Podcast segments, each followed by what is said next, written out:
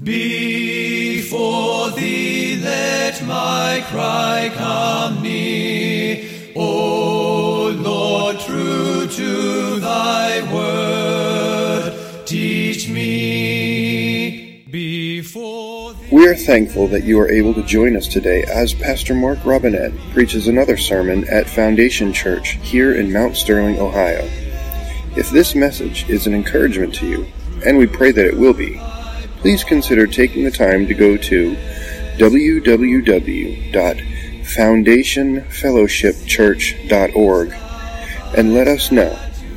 Thank you, and may the Lord richly bless you through His Word. let my lips thy praise confess.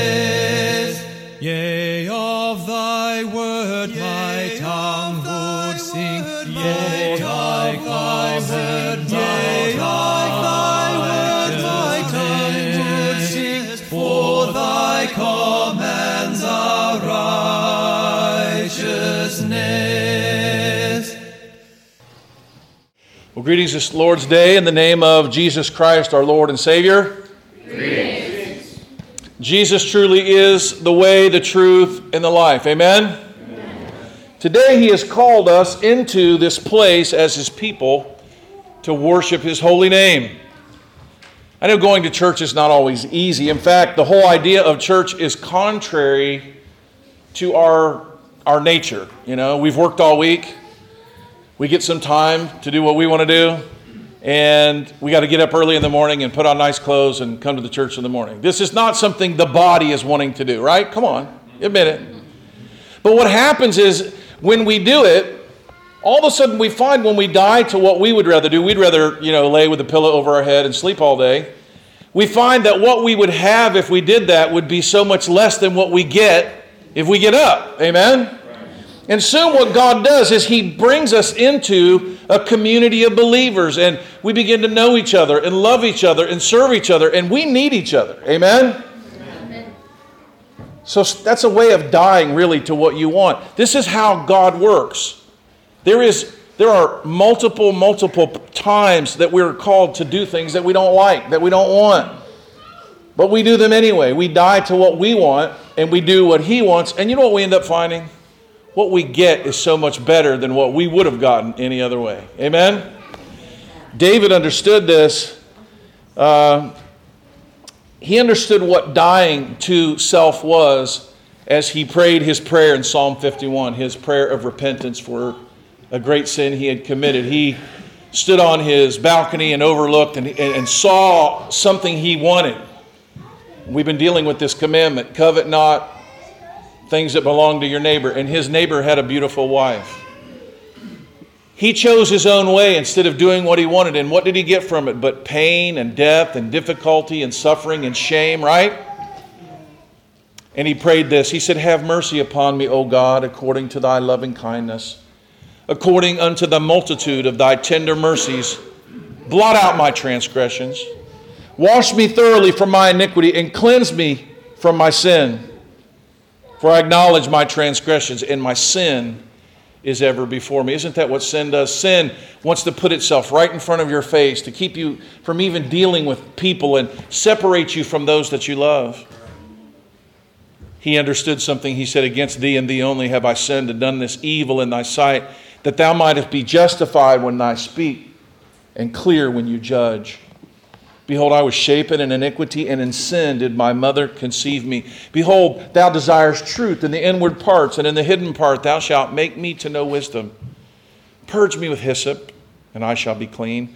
Wash me, and I shall be whiter than snow. Make me to hear joy and gladness, that the bones which thou hast broken may rejoice. There's a lot in that. He realizes that God has punished him sorely that he has brought great pain upon him, but he knows that punishment is from God. Amen?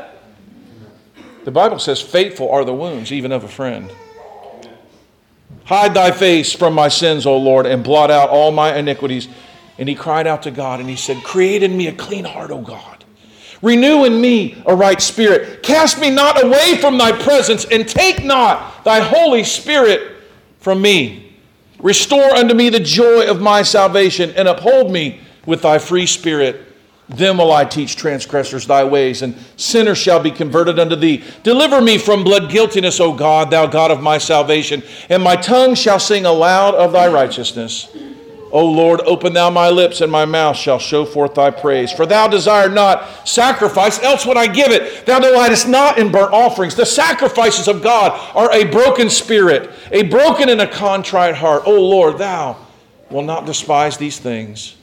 Do good in thy good pleasure unto Zion. Build thou the walls of Jerusalem, and then shalt thou be pleased with the sacrifices of righteousness, with the burnt offerings and whole burnt offerings. Then shall they offer bullocks upon the altar.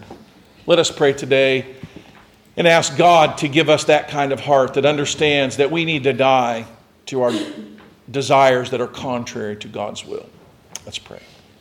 Heavenly Father, we love you. We come before you today, having already done a little bit of dying this morning as we came and into your presence. Lord, it's been so much easier, really for so many years when we have seen the goodness that comes from these sacrifices that we offer you, we find are not really sacrifices at all.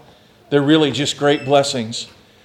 Lord, we come before you sinful, and we know that you will wash us as the psalmist prayed that you would wash us. Cleanse us today.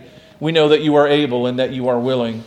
We come to you hungry, but we know that we will not leave that way, for you will fill us with food from heaven. Lord, change us Lord, let the new man in us be renewed day by day, Lord. Help us, O oh God, to arise, to walk in newness of life, and go out into the world to do the things that you have commanded that we do. In Christ's name we pray. And all the church said, Amen. Amen.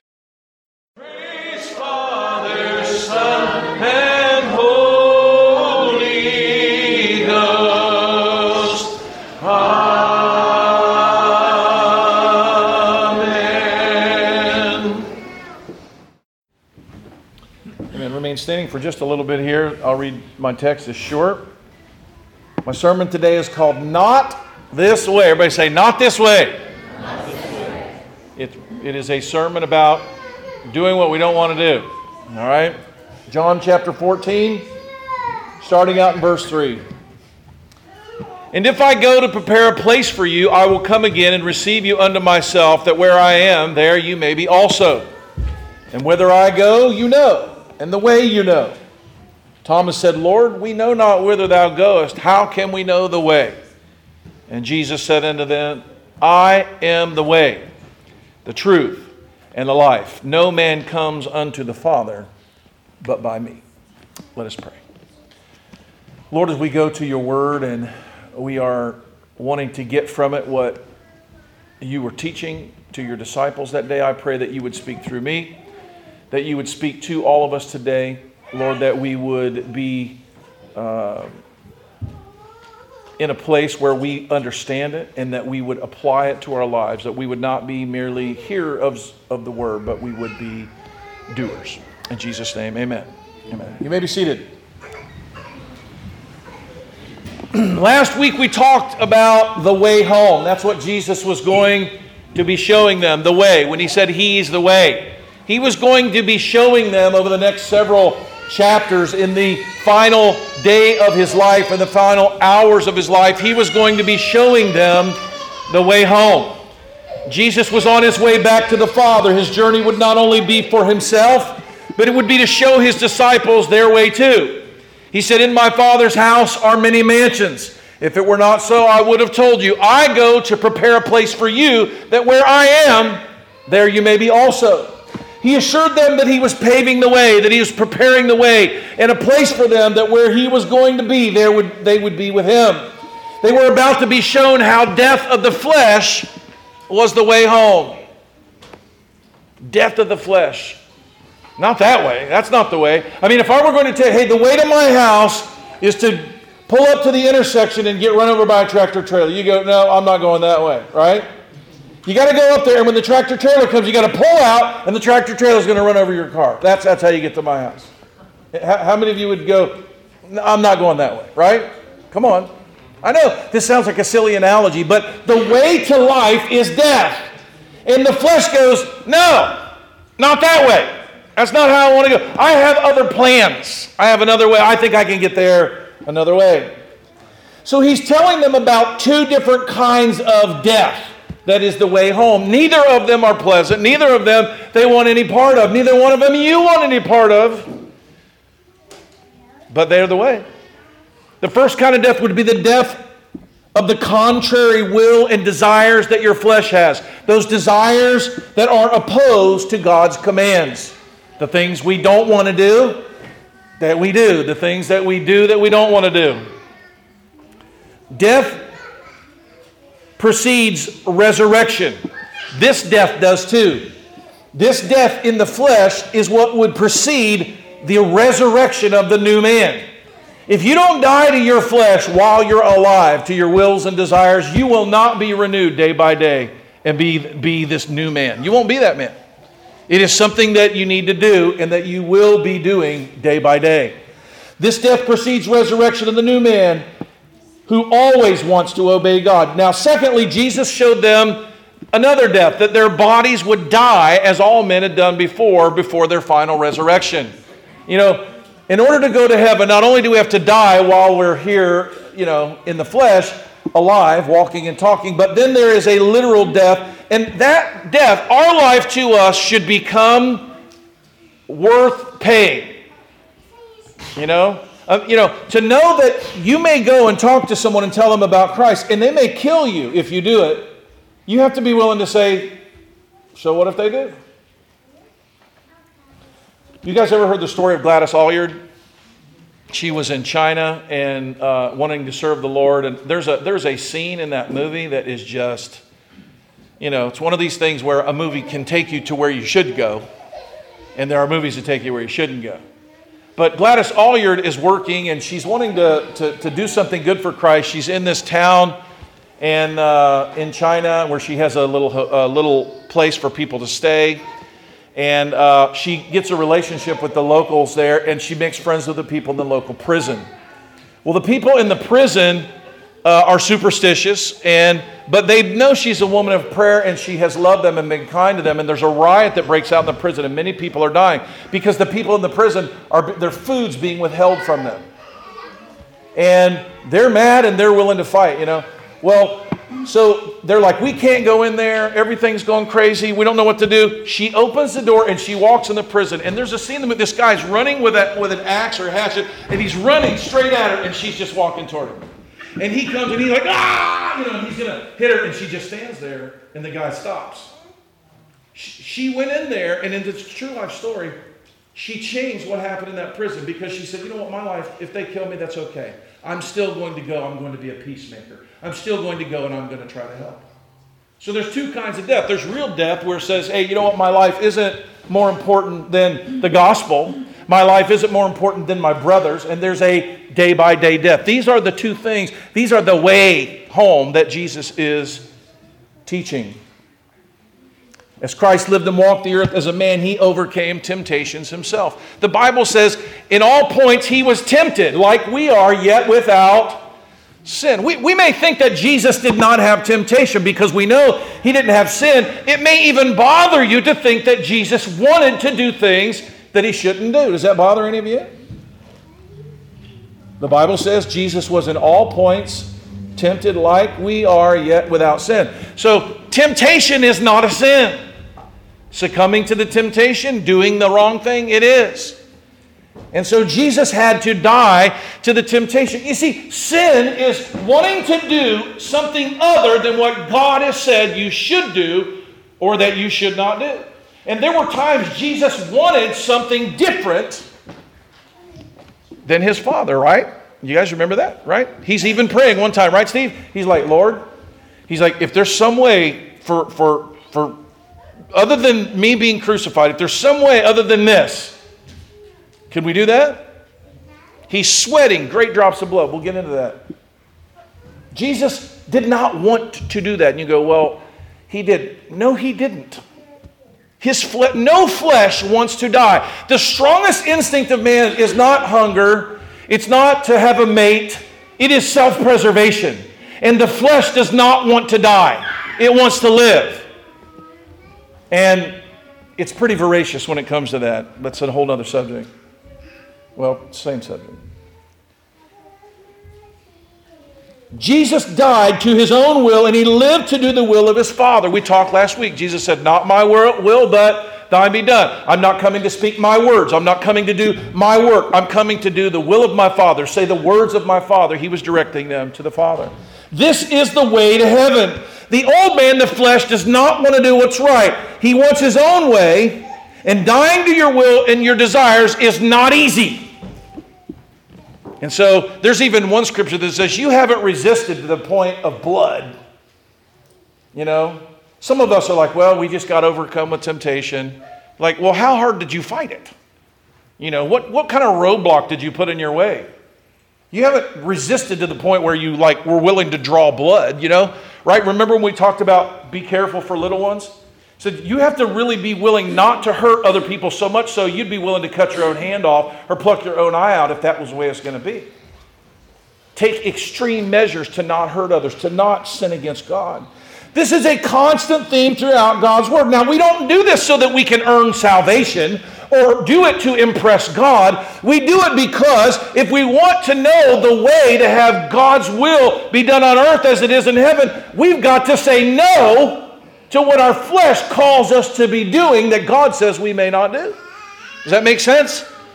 We're not people who are trying to pay for our salvation. We couldn't do that. We're not trying to, you know, have our good works outweigh our bad works so that in the end, when we go to heaven, God goes, All right, you did more good stuff than you did bad stuff. You're going to make it in. We don't believe like that. Amen?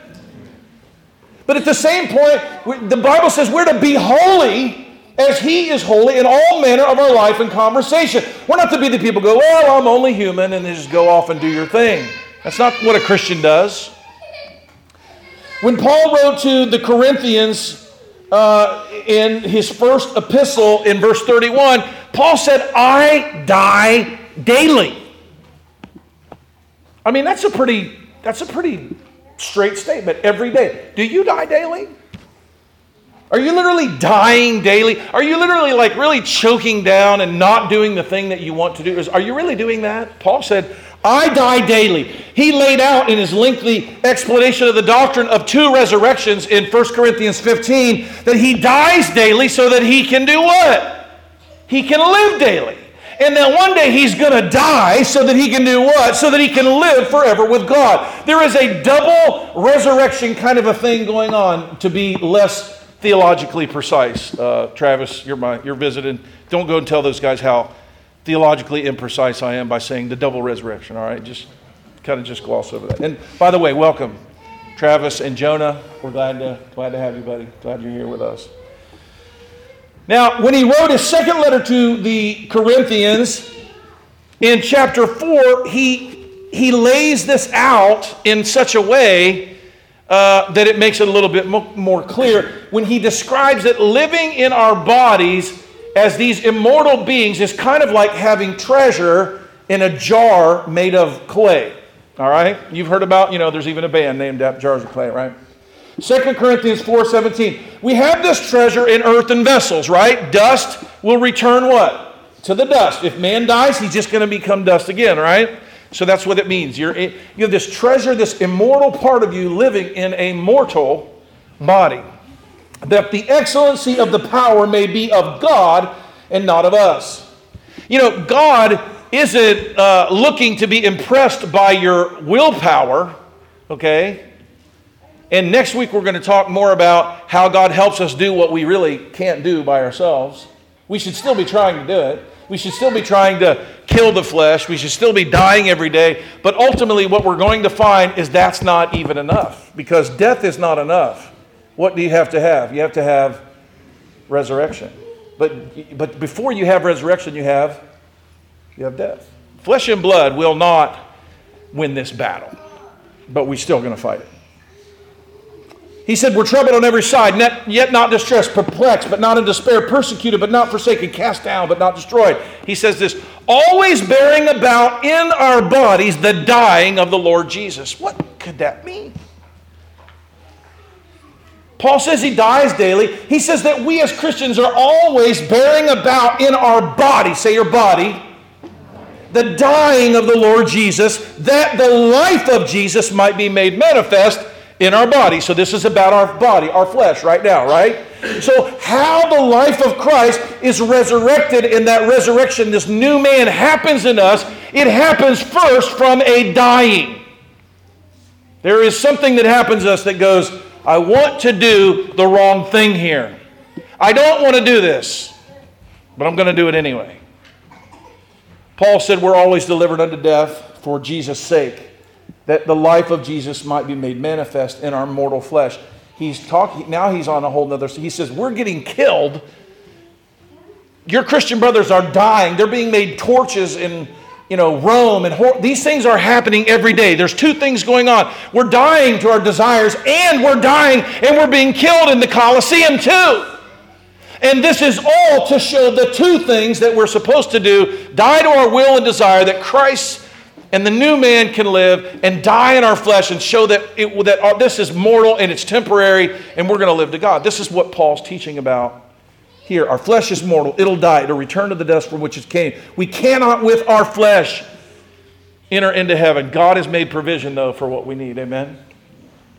We're going to talk about next week about the power of the Holy Spirit in resurrection, power in our daily life. Before we get to the that, we got to go here, right? Before you get the tomatoes, you got to have you got to plant them in the ground, right? And that's where we're at right now. Before, hey, before you harvest the garden, you got to get the ground, you got to put the seed in the ground, and that's what death is. We having the same spirit of faith, according it is written, I believe, therefore I have spoken. Uh, he says, knowing that he which raised up the Lord Jesus shall raise us up by Jesus and shall present us with you. Verse 16, he goes on to say, this is all in 1 Corinthians 14. If you want to read it later, read it. He said, For which cause we faint not, but though our outward man perish, yet the inward man is renewed day by day. Are you hearing this theme again? I die daily, but I'm also renewed how? Day by day. And you're not renewed daily, day by day, if you're not dying day by day to your desires and the things that you want to do that are contrary to God's will. And I keep making this point because some people think that it's wrong to have desires. And it's not. It's the desires that are contrary, but they say desires contrary to the will of God. We'll get to that in just a minute, all right? Our day to day life will be dying daily, resurrecting daily. This is the way home. This is the way to heaven. It's the way to have heaven, the will of God be done on earth as it is in heaven. That's how it's going to happen in your house, in your life, with your relationships our light afflictions, but for a moment it works a far more exceeding and eternal weight of glory, while we look not at the things which are seen, but the things which are not seen. The things which are seen are temporal, but the things which are not seen are eternal. You heard it said in scripture mortify or kill your, your, the members of your flesh, crucify the flesh, put the old man to death. It's a constant theme of scripture to die. So, what does it mean though? To die. How do we do that? You might be going, I'd like to do that. I don't really know what that means. I don't know how to do that. To die means to refuse to live the way that the flesh dictates. The flesh wants to rule you. It wants to tell you how you're going to respond to other people. It wants to tell you how you're going to serve God and how you're not. This, the flesh has some very specific ideas about that. The first death called for by God is to die to the carnal desires that are at enmity with God. Now, all our desires, as I said before, are not at enmity with God. This is a big mistake made by people throughout the ages. Desire is not evil, but desire to do evil is. Does that make sense? And so people who have wanted to serve God got this all wrong. And they're like, anything you really, really like, anything you really, really want to do must be what? It must be must be wrong. And so they got to taking good things that God had given and make them into things that were sinful to them because they liked them too much.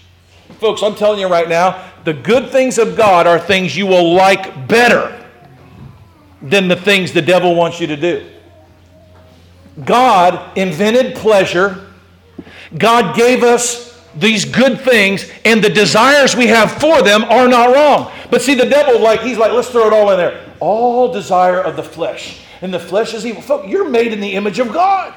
God made you to love and to want certain things.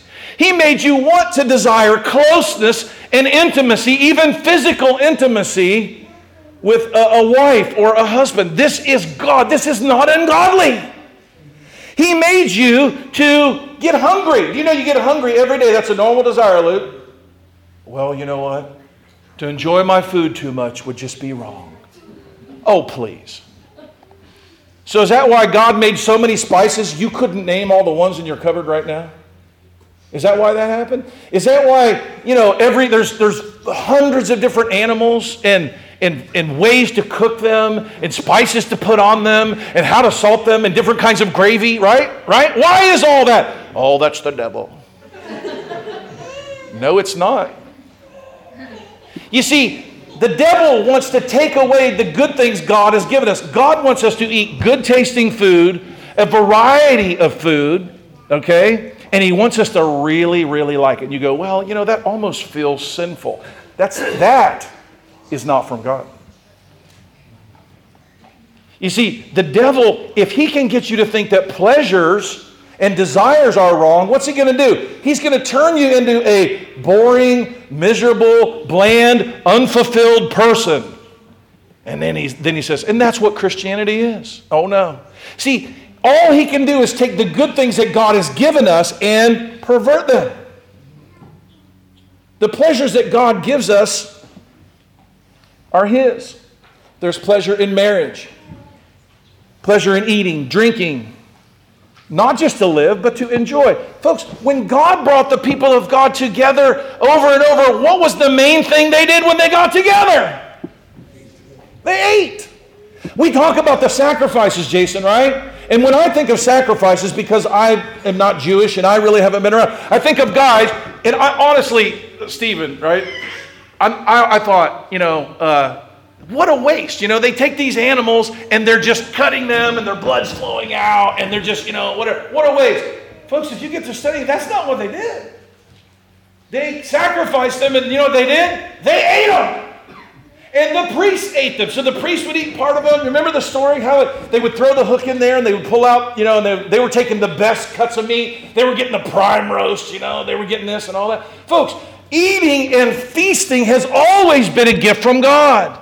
The Bible says at God's right hand there are pleasures forevermore. And so he brings us into his presence, and it's like, I mean, a, a, feast is wonderful because of the smell of it. I mean, you're enjoying it before you even eat it, right? You walk in, you ever walk into someone's house, you know, and it's and the door opens and it's Thanksgiving, and you're like, oh, you know. You're smelling the gravy and you're smelling the, the, the, the pumpkin pie. You guys are going to get hungry, aren't you, if I don't start talking? You're like smelling, oh, someone just pulled the yeast rolls right out of the oven. and you go, oh, well, you know, it would be better if we just drank water and, and, and we ate, you know, soup with no salt. You see, that's, that's the devil trying to get into the pleasures that God has given us because what God, God has to offer us is wonderful. He's saying, oh, you know, you know, don't, don't care too much about your wife. Don't feel too deeply. Don't, don't want this or want that. It is the devil who wants to do this because he doesn't belong there. He didn't create any of that stuff. He just takes and he messes it up. He gets in where he doesn't belong. Religious leaders who saw all the flesh and the desires as evil sought to kill the desire by hiding away in monasteries. They're like, this intimacy in marriage is so wrong. You know what we're going to do? We're going to we're never going to be married and we're going to live in a monastery the rest of our life and we'll never I'll never look at a woman. How do you think that's turned out for the Catholic Church today, guys? Horrible. Man was not meant for that. When God made man, and He said, It is not good for man to abide alone. Now, I know we have some single guys in here, and maybe, so I'm not trying to blast you, but, but as a rule, most guys were made a certain way, but not all guys, okay? And the Bible's clear about that. So before I'm getting so excited about marriage, and there's unmarried people in here, single guys, I got some unmarried guys living in my house, Benjamin and Nathaniel. Maybe God will call them to be single. I don't know. But as, but as, as a rule, when God made man, He said it's not good that man should abide alone. And, and, and you know, when God puts the desire in your heart for a woman to share your life with, to have, this is not an evil desire, right? But they began living in monasteries. Some of them even lived on the top of poles. Others took oaths to live single lives as nuns and monks, never to marry, but to, quote, be married to God. Denying themselves these pleasures was a sort of penance for what they branded as evil and carnal desires. They said they wanted to be married to God as if living that way was more holy. You see, the devil loves to fool you and to make you think that the way of no pleasure is the holy way. And so what happens next? Then they said, well, if no pleasure, then pain would be good too. They would wear these things called hair shirts. Do you guys know about this? And the hair shirts, it would be like, it's like wearing a, a, a you know, a not very well made wool shirt, uh, a wool uh, sweater with no t shirt on. You're just like going, oh man, you know. But they're like, I'm going to wear this. And it's going to itch me 24 7 because I'm beating down the flesh, man. You know, they would then they started taking these things and they'd walk around. They would whack themselves in the back, whack, whack. I mean, could you imagine? You know, I'm, I'm really feeling good about myself. Oh, you know, whack. Yeah, I just I don't want my I don't want. I'm enjoying the the breeze on my face. No, put a hood on. You know. I'm telling you, this is where the devil tries to take our Christianity, and it's ungodly because it's a lie about God. Amen? Self focused society and is sinful. Sexual intimacy outside of God's ordained sanctity of marriage or the lacking of it within a marriage is also sin. Desire for food, good food's not evil. Some would think it was more spiritual to not enjoy your food, as I wrote. I must like food a lot. I've talked about that a lot, I? But if we love food more than we love other people or God, eating more than we need, and we're gluttonous, wasteful, discontent. These are, these are the perversions of it, right? Desires that lead us to choose our own way, not merely the things we desire in our bodies, but following ungodly desires is not the way home. It's not the way to heaven here on earth in our lives. It's the way that leads to death in the flesh and eternal death as well. The spirit is willing, but the flesh is. Now, so much of what we can even turn our dying, our so called dying in the flesh, into another form of sin. You've heard it said that the guy, he focuses on a life of humility so much he becomes proud of it, right? This is what we do. We try to work really hard to be godly that we become ungodly because we cannot conquer our sin by the sheer power of our will. You will find it's not sufficient to the task. You can achieve a life that looks right, but it's not. You will choose so called sufferings for Christ and find great pleasure in doing them for the pride that they afford. Right? Ananias and Sapphira, what did they do? They sold their land and they gave it to the church. Why? They wanted to be thought of the way Barnabas was. Look at this man, he's giving. Now we're going to keep a little bit of it for ourselves and we're going to lie about it, but we're going to be giving people so people will think we're so giving. The end of all of our efforts is to find that they only serve to teach us that without God's constant help, we cannot live holy lives. It's only by Christ living in us and through us that we can live lives pleasing to God. It's not as easy thing. Dying is a hard thing. In the truest sense of the word, it's the hardest thing you can do. Dying daily to what you want is hard. You remember I talked about Jesus, it was hard for him.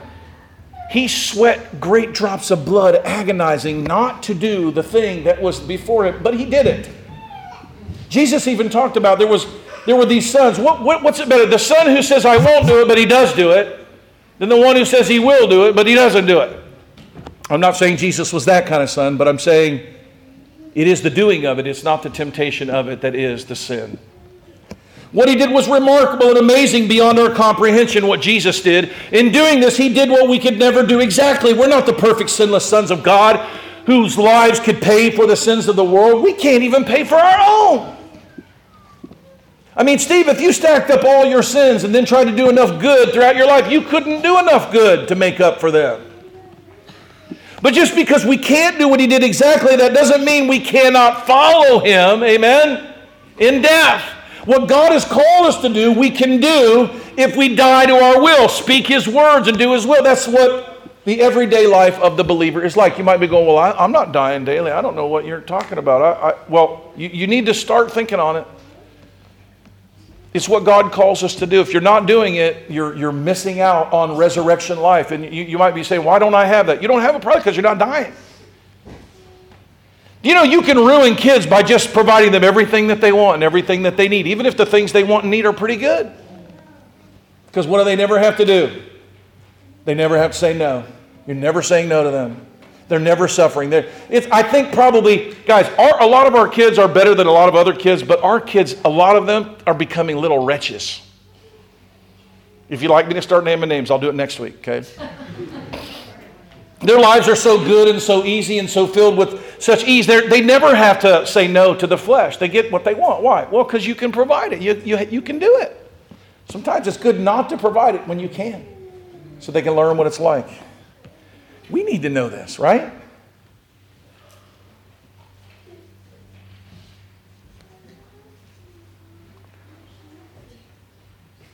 Romans 6, as Brother Andy read for us, is a treaty on this subject. And I'm going to see how far I can get through it before we're done here, okay? How to die to the flesh, what it means to die to the flesh. Romans 6 says, What shall we say then? Shall we continue in sin that grace may abound? See, we're, we're Calvinists here. We believe that we're saved by grace, not by the works that we've done, right, guys? Right? But still, yet, what do we do? You need to. So, because Christ is going to forgive us, and when our sin abounds, what abounds more? Grace. Some people might go, well, then I'm to, I want more grace. So, what am I going to do? I'm going to sin more. And he's like, no, wrong answer. where grace abounds, sin abounded. Where sin abounded, grace abounded more. So he goes on, What shall we say? Shall we continue in sin that grace may abound? He said, God forbid. How shall we that are dead to sin live any longer therein? So he's bringing up this death to sin. Know ye not that as many of you as were baptized into Jesus Christ were baptized into his death? Therefore we are buried with him by baptism into death, that like as Christ was raised up from the dead by the glory of the Father, even so we should walk in newness of life. Can you see this? There's a dying and a living. And it's while you're here walking around. That's what this is about.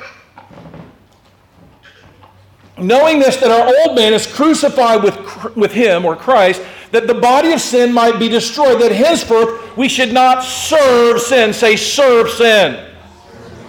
For he that is dead is freed from sin. Say, freed from sin. So the conclusion of being dead and living is that we should not serve sin and that we should be free from it, right? So there's a slavery analogy here. In Galatians 5, Paul compares it to slavery this way by saying, You need to stay free from this slavery that you've already been set free from. Do not go ahead and willingly put the chains back on and become a slave to your sin. You can do that, you know. Christians are free from sin, but we can willingly make ourselves slaves to sin. That's what Romans 6 is about. He said, if we're dead with Christ, we believe we shall live with him. You're, you're, you're going to heaven, okay? But do you want to live like you're going to heaven or live like you're on your way to hell? I'd like to live like I'm on my way to heaven. How about you, Benita? That's how I want to live. Knowing that Christ, being raised from the dead, dies no more, death has no dominion over him. He that died, died to sin once, but he that lives, lived to God. Likewise, reckon yourselves dead unto sin, but alive unto God. You know, when I was young, I heard someone make an analogy, and I'm going to try to make a different analogy, but it's like it, okay? I'm going to copy, but, you know. If you had this wily, crazy coyote in your yard, and he was coming and he was eating your chickens, and you know he's over there he's he's hungry and he's coming there he may eat your little puppy dog or eat your cats or you know whatever coyotes are pretty bad how many of you guys have seen some of these coyotes pretty rough characters right so think of these wily coyotes as these, these sinners, all right? So he gets run over on 71 and he's dead. How many chickens does he want to eat? Everybody say no chickens. How, how, how, how many of your kitty cats does he want to run off with? Everybody say none. Do you see this? This death that he's talking about, he's wanting you to be like this. Like, even though you may really want one of these chickens, even though you may really want to do these things, you need to understand, you need to reckon yourself dead. Dead people don't want things they shouldn't have. So be dead to it. That's what he's saying. Paul was reminding them of the facts of their situation, ours too.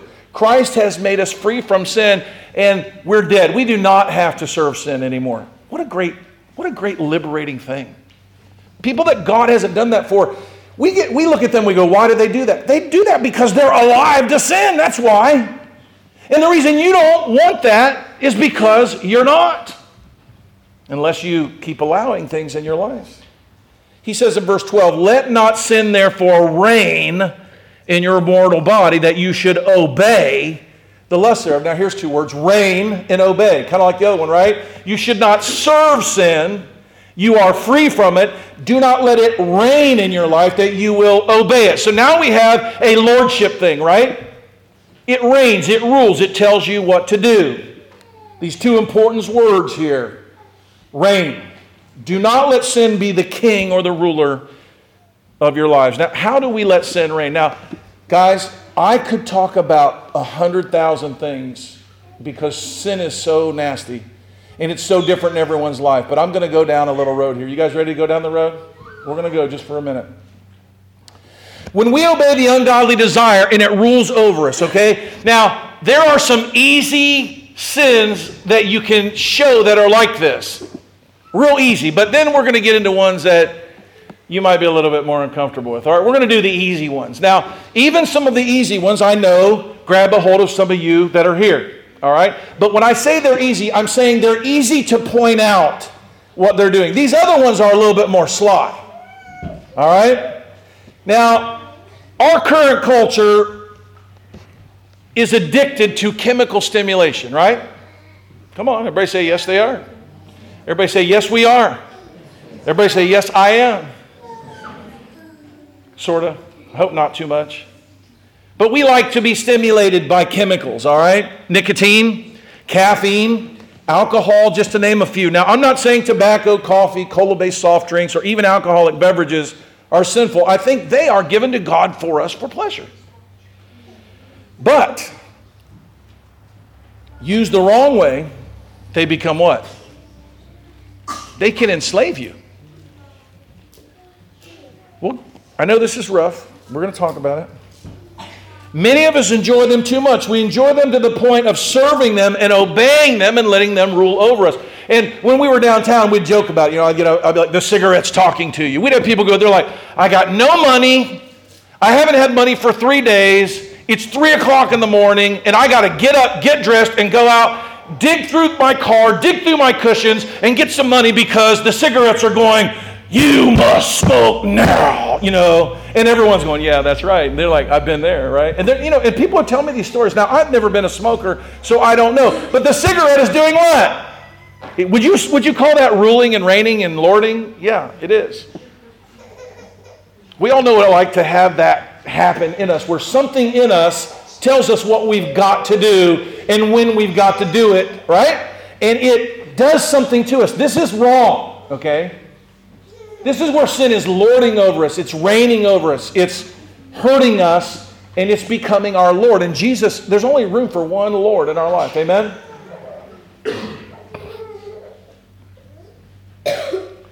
Do you find yourself unable to function without your caffeine? Because your body throws a fit, your head hurts, you feel irritable, you're grumpy until you get your fix. Oh, well, now, come on. Coffee isn't a sin. Yeah, you know, Physical intimacy isn't a sin, but outside of marriage it is. Coffee isn't a sin. Uh, tobacco is not a sin, but when it ropes you, grabs you, and rules you, it's a sin. Even in marriage, intimacy can be sinful if you worship it and if you love it more than you love the one you're wanting to be intimate with. That's what the Bible talks about evil concupiscence and lasciviousness, even within marriage. You can objectify your wife and not love her and sin against her even while you're doing what isn't a sin. You got it? I know that's hopefully 30,000 feet, enough for you to get what I'm saying. Now, I hope that you're not letting the good things God has given rule you and, and destroy your relationships with those that you love, but you might be. And, if you are, I'm, I would encourage you to say, you know, I better look at this again. If you voluntarily put change on yourself that you don't need to wear, folks, you're in sin.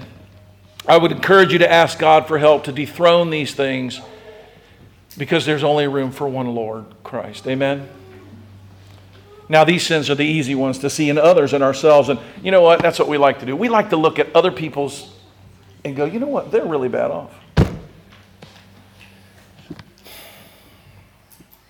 That's what we do.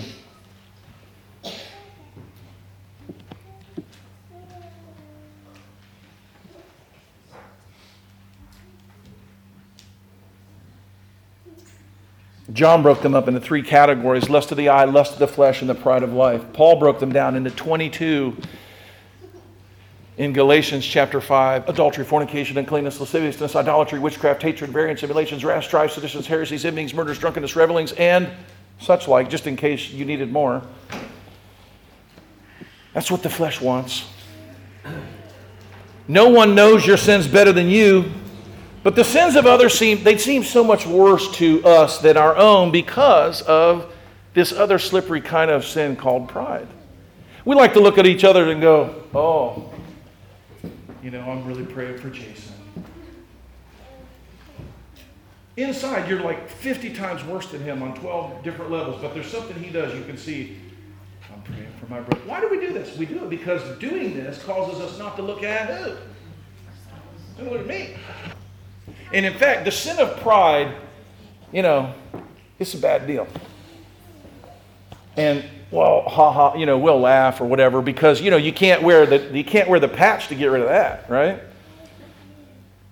Right? Pride's an ugly thing. To make ourselves feel better about ourselves and our own sins, we become outraged and disgusted by the sins of others. I, have I've found myself doing this. Those people. You know, you feel a whole lot different about sin when it's living in your house or it's living in you. I talked to a man this week who told me a heartbreaking story about watching his little boy grow up, and he was a sensitive in nature. And then he was in a public school, and they said, "Well, you know, you know what your deal is? Is you're a homosexual. That's what your deal is." And the boy hadn't really thought about that, and the school people told him that's probably probably was. And he watched his son go down this road of homosexuality, and it crushed him. He cried as he told me about what a painful thing it was to see this happen. Now, you know what I was glad? I was glad that this man loved his son. He wasn't, he, he was sad for that his son had been taken down this road, had been told he was this thing. But I was actually glad that I'm sitting with the man who was not going, that stinking, nasty, reprobate, whatever. He, he wasn't doing that. You know what made me want to do, Steve? Made me want to feel the same way. Say, oh God, touch that boy. I mean, I had uncles who, you know, epitomized the manly man or whatever, but they were abusive to their wives. They were alcoholics. They were unfaithful to their wives on a regular basis. But those men were lauded to be men. They were men. And their sin wasn't so bad. But a little confused boy who's told wrong and gets into a situation, he's, he's the worst kind of evil. Now, you know, we believe what God's word says about it, but we're all tempted to different sins, right? And I understand when sin is a perversion, even of nature itself, it can be, but we get so disgusted about other people's sins. And I really think that God calls us to be more focused with disgust on our own and be willing to die to them than to be worried so much about other, everyone else's. If you find yourself going to the drive through and judging the people inside and looking at the people on the street and looking how they're dressed, and, and you're living like that, you're living a wrong kind of life, a life of pride that you need to put to death. When we see people doing wrong in our hearts, it should break our hearts and say, Oh, without the mercy of God, I could have been raised in a home like that. Without the mercy of God, I would be standing there, but someone loved me enough to bring Christ to me and to teach me the way of God. But I would never have known that. You know, God forbid we would be at the abortion mill and despising the girls coming in and out. We would be yelling at them and calling them names. What's wrong with you people? Sinners. Some people yell words I would not even yell here in this church. And I think, If all the light of your sin could be made public, would you not be shamed before God as much as the girl coming out of the clinic? Pride is disgusting.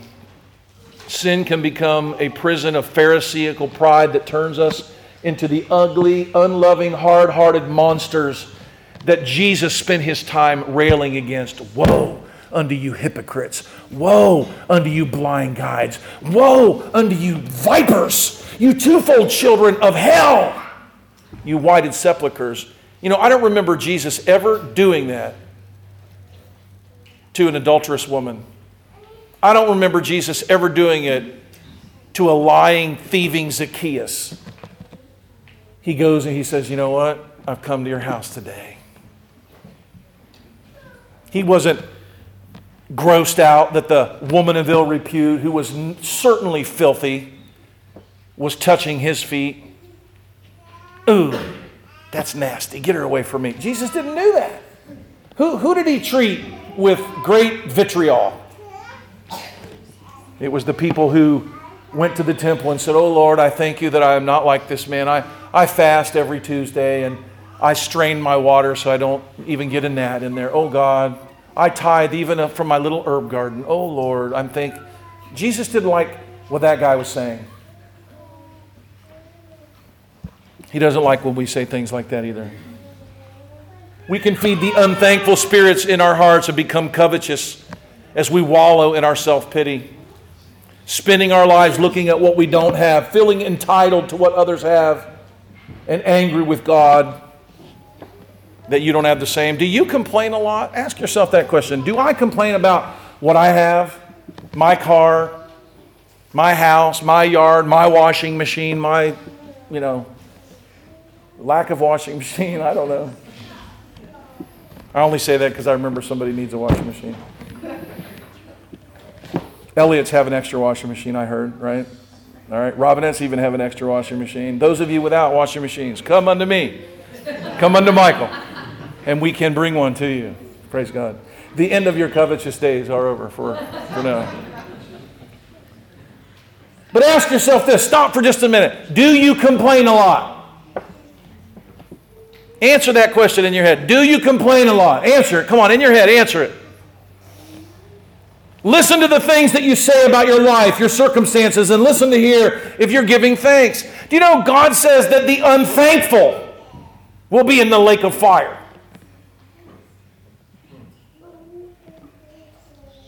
We cannot find that we are contentious. You know, there, how many of you are contentious? Not agreeable. We argue and fight over everything. Is that you? We always know more than others. We know the better way, the sharpest form of some truth. Do you divide your home? Do you prevent God, good conversation at the dinner table? Do you destroy the peace of others in your home in willful ways?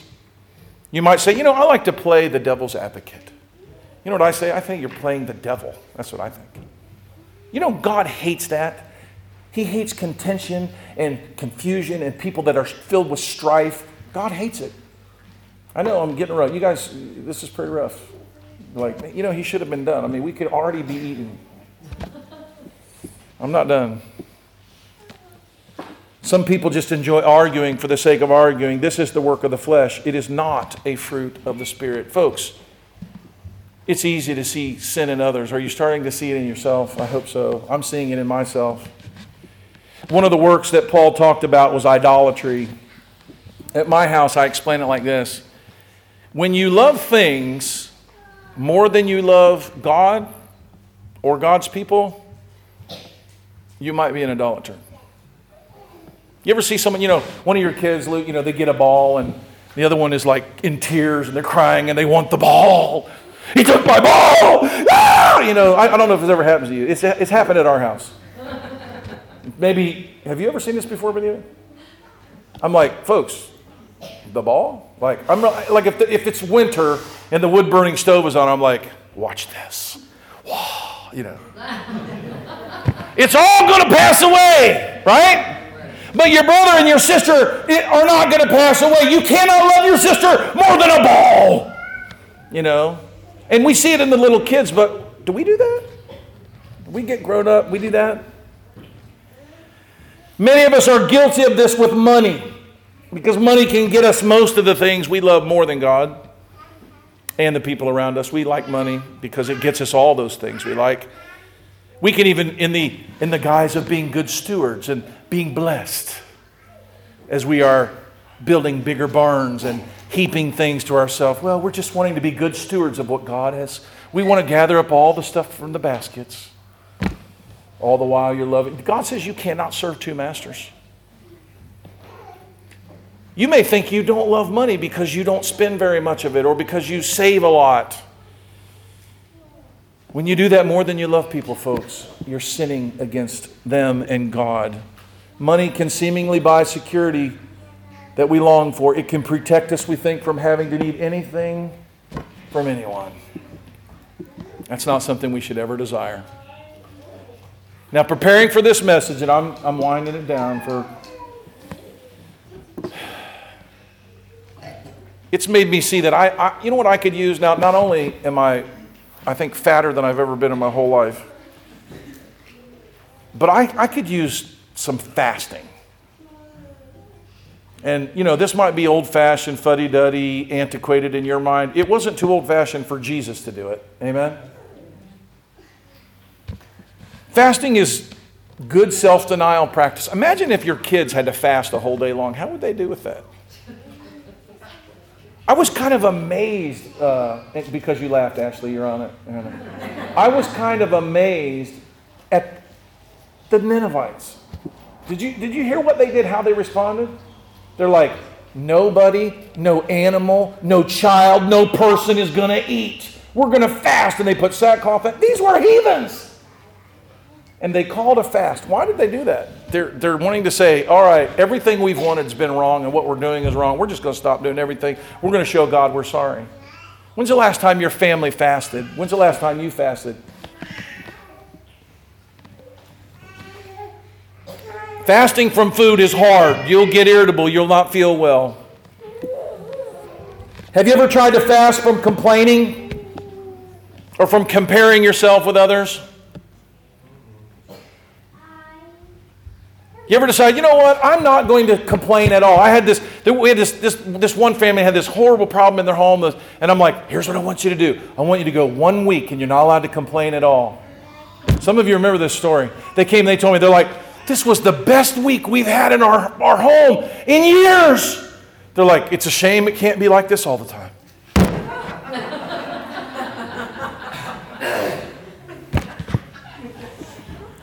I said, every time you, you, you want to complain about something, I don't care what it is. You know, you don't like the smell or you don't like this. I said, instead, instead of complaining, why don't you say something nice? And, and I just thought this would be a fun little exercise. It was, it was transformative for one week. Man, it would have been nice if these people could be living that, but they never got it. They didn't get it. They missed it.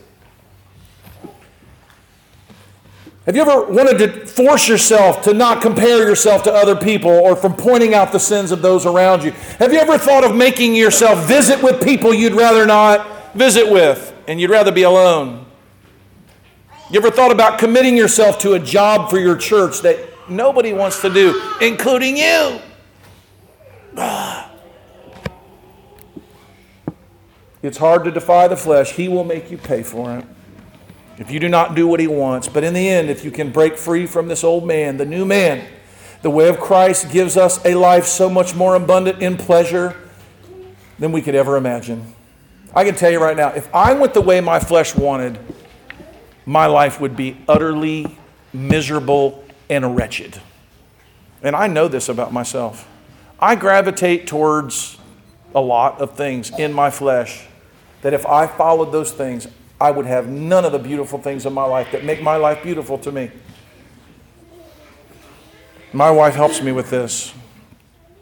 I hope I help her. If you can break free from the old man, the new man, and the way that Christ, the life that he gives us, it's so more abundant in pleasure than we could imagine. This is the way home here on earth, the way to life and freedom and joy right now. It's how we get to heaven on earth as much as it can be. All sins will eventually enslave us if we allow them to live in us instead of putting them to death every day. Self denial, death to those sins, that want to lord over us, it's the way home. Paul continues in Romans 6, and I, I'll stop, but after I read a couple verses here, he says, Do not yield yourselves instruments to unrighteousness, but yield yourselves to God. He says, You know what? When you were in the world, you were free from righteousness. You didn't, you, didn't feel, you didn't feel compelled to do good deeds, did you? He said, But now that you're free from sin, why do you keep going back to that? Don't do it. He says, But I, he reminds me, he says, Watch out. He said, When you willingly make yourself a slave to something, it will enslave you and you may not be able to free yourself from it. And I've seen this. I've seen it in the flesh, I've seen it with habits, I've seen it with worse things than bad habits. They destroy lives. That's what sin did. That's what it still does. Paul declared this, and I want to declare it for you today in verse 14 Sin shall not have dominion over you, for you are not under the law, but under grace. Sin shall not have dominion over anybody in this room. In the name of Jesus, I proclaim it to be so. It shall not have dominion over you. You belong to Christ. You are free in Him. You're not like the world. Amen? This is the way home.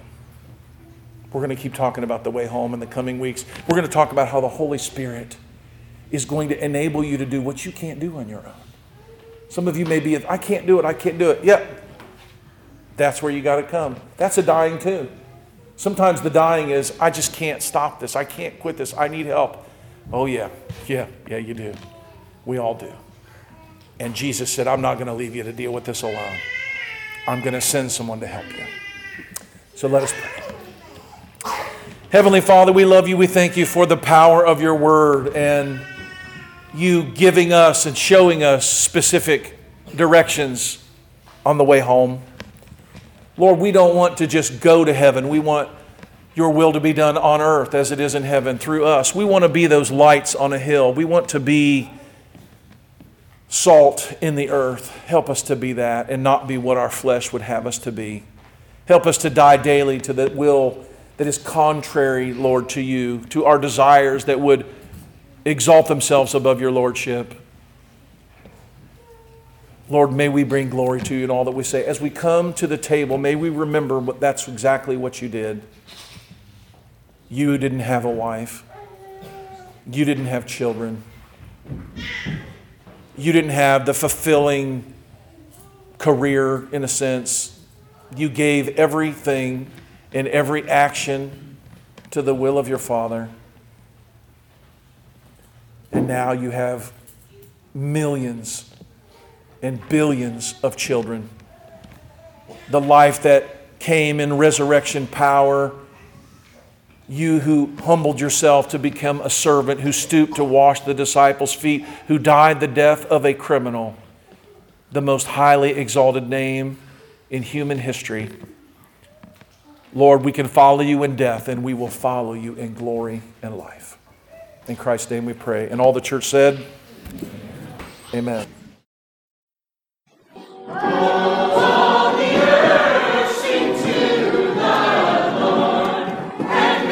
Hello, this is Pastor Mark Robinette of Foundation Church. Thank you for taking the opportunity to listen to our audio sermons. We would love to hear from you if you have any comments, questions, or just to let us know how they served you. Go to our website, www.foundationfellowshipchurch.org, and send us a note. Thank you, and it's a pleasure to serve you.